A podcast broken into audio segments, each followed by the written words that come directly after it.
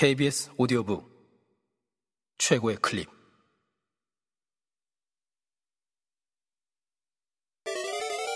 이 S 오 D 오 북.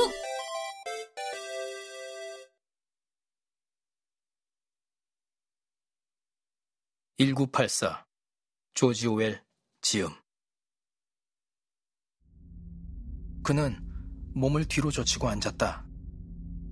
무력감이 그를 사정없이 짓눌렀다. 우선 올해가 1984년이 맞는지 어떤지 알 수 없었다. 나이가 39살인 것만은 거의 확실했다.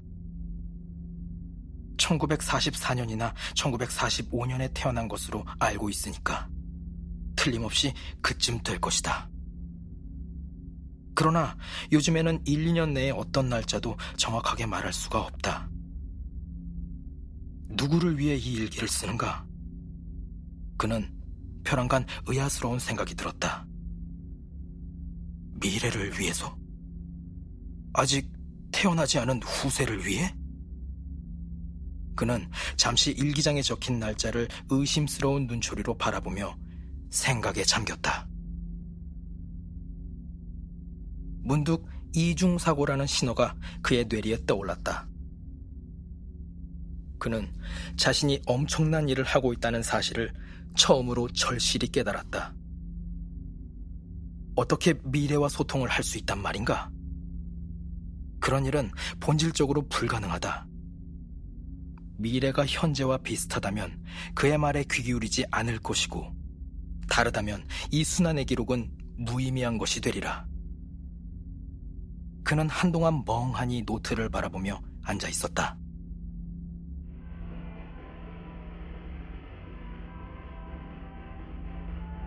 텔레 스크린에서 귀에 거슬리는 군악 소리가 흘러나왔다. 그는 자신을 표현할 수 있는 능력을 상실한 데다 애초 의도했던 말이 무엇이었는지조차 까맣게 잊어버린 것 같은 이상한 기분을 느꼈다. 지난 몇 주 동안 그는 이 순간을 위해서 만반의 준비를 해왔다.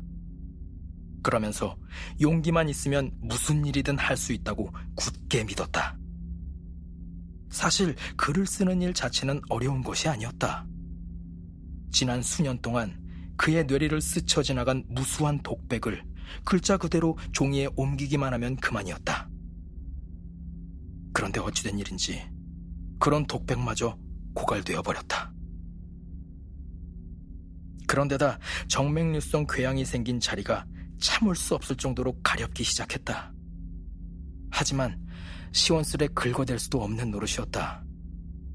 긁기만 하면 어김없이 벌겋게 부어올라서 염증을 일으키기 때문이었다. 시간이 똑딱거리는 시계 소리와 함께 지나갔다. 앞에 놓인 노트의 공백, 발목 피부의 가려움증, 군악대의 나팔 소리, 술로 인한 약간의 취기. 그가 의식하는 것이라고는 고작 이런 것들 뿐이었다. 그는 벼랑간 공포감을 느끼며 글을 써 내려가기 시작했다. 자신이 무엇을 하고 있는지조차 의식하지 못한 상태에서였다. 그는 어린아이가 쓴 것처럼 작고 비뚤비뚤한 글씨로 첫 자를 대문자로 쓰는 것과 문장 끝에 마침표를 찍는 것도 무시한 채 노트의 공백을 메워나갔다. 1984년 4월 4일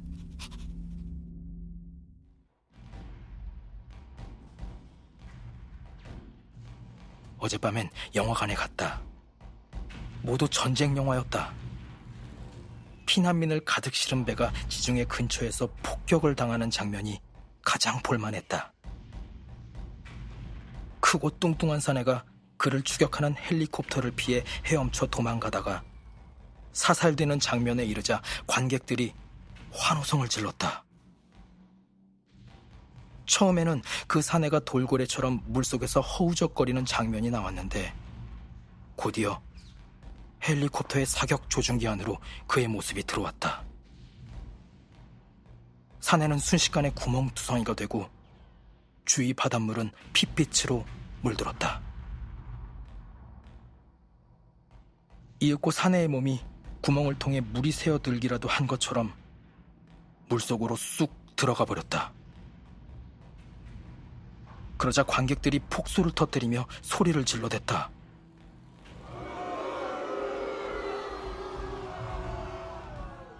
그 다음에는 아이들을 가득 태운 구명보트 위에서 헬리콥터가 맴도는 장면이 나왔다. 유태인으로 보이는 중년 부인이 뱃머리에서 3살쯤 된 사내 아이를 안고 있었다.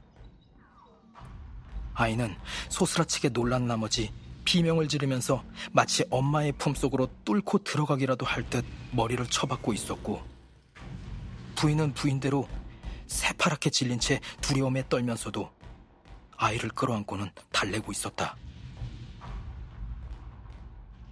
감싸듯이 꼭 끌어안고 있는 곳으로 봐 그녀는 자신의 두 팔이 아들을 총알로부터 구해낼 수 있다고 믿는 것 같았다. 그러나 헬리콥터는 20kg짜리 폭탄을 떨어뜨렸고 무시무시한 섬광이 번쩍하는 순간 보트가 산산조각으로 부서져 버렸다. 그때였다. 한 아이의 팔이 하늘 높이 치솟았다. 그 장면은 기수에 카메라를 단 헬리콥터가 팔을 따라 올라가면서 찍은 것이 분명했다.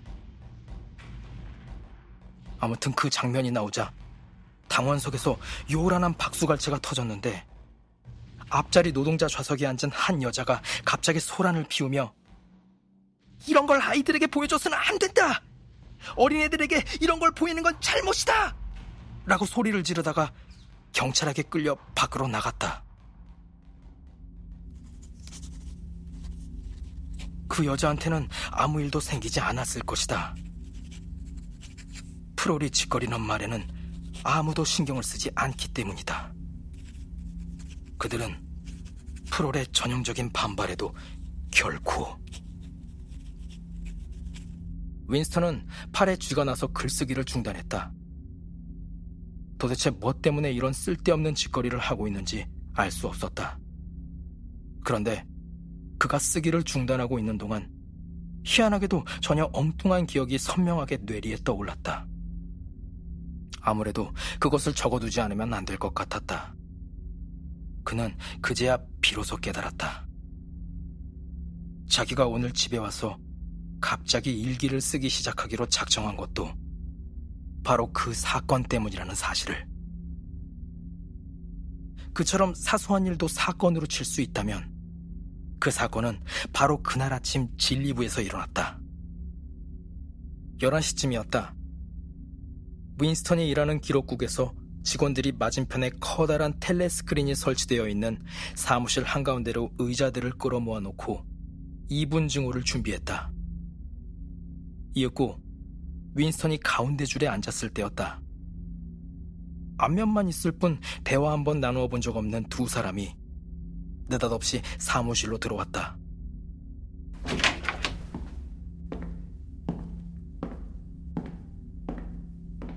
그중 한 사람은 복도를 오가며 자주 얼굴을 마주치는 여자였다.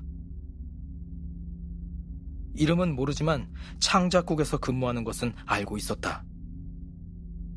가끔씩 기름 묻은 손으로 스패너를 들고 다니는 곳으로 보아 소설 제작기를 다루는 일을 맡고 있을 터였다. 27살쯤 되었을까? 대담해 보이는 여자였다. 여자는 검은 머리카락에 숱이 많고 얼굴은 주근깨 투성인데다 운동을 한 듯 행동이 민첩했다. 청소년 반성 연맹의 휘장인 좁은 진홍색 띠를 작업복 허리에 여러 번 감아 엉덩이 모양이 한층 맵시 있게 돋보였다. 윈스턴은 처음 본 순간부터 그녀가 싫었다. 그럴 만한 이유가 있었다. 그 여자에게서는 하키 운동장이나 냉수욕 또는 단체 행군의 분위기가 느껴졌다. 애써 청결해지려고 노력하는 듯한 인상을 풍기는 것도 마음에 들지 않았다. 그는 거의 모든 여자들, 특히 젊고 아름다운 여자들을 싫어했다.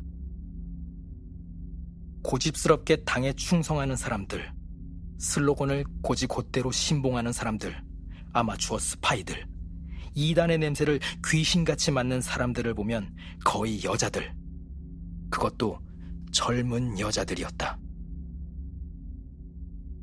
그런데 그 여자는 다른 여자들보다 더 위험한 것 같은 인상을 풍겼다. 언젠가 복도에서 서로 지나쳤을 때였다. 그녀가 곁눈질로 슬쩍 쳐다본 순간 윈스턴은 자기 마음속을 훤히 꿰뚫어 본 것 같아서 섬뜩했다.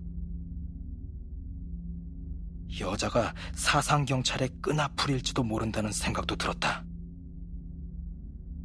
하지만 그럴 리는 없었다. 그래도 그는 그 여자가 가까이 있을 때마다 저기와 두려움이 뒤섞인 이상 야릇한 불안감에 사로잡히곤 했다. 또 한 사람은 오브라이언이라는 내부 당원으로 윈스턴이 잘 알지 못하는 뭔가 대단히 중요하면서도 은밀한 직위에 있는 남자였다. 검은 제복의 내부 당원이 가까이 다가오자 의자에 앉아있던 사람들이 일제히 입을 다물었다.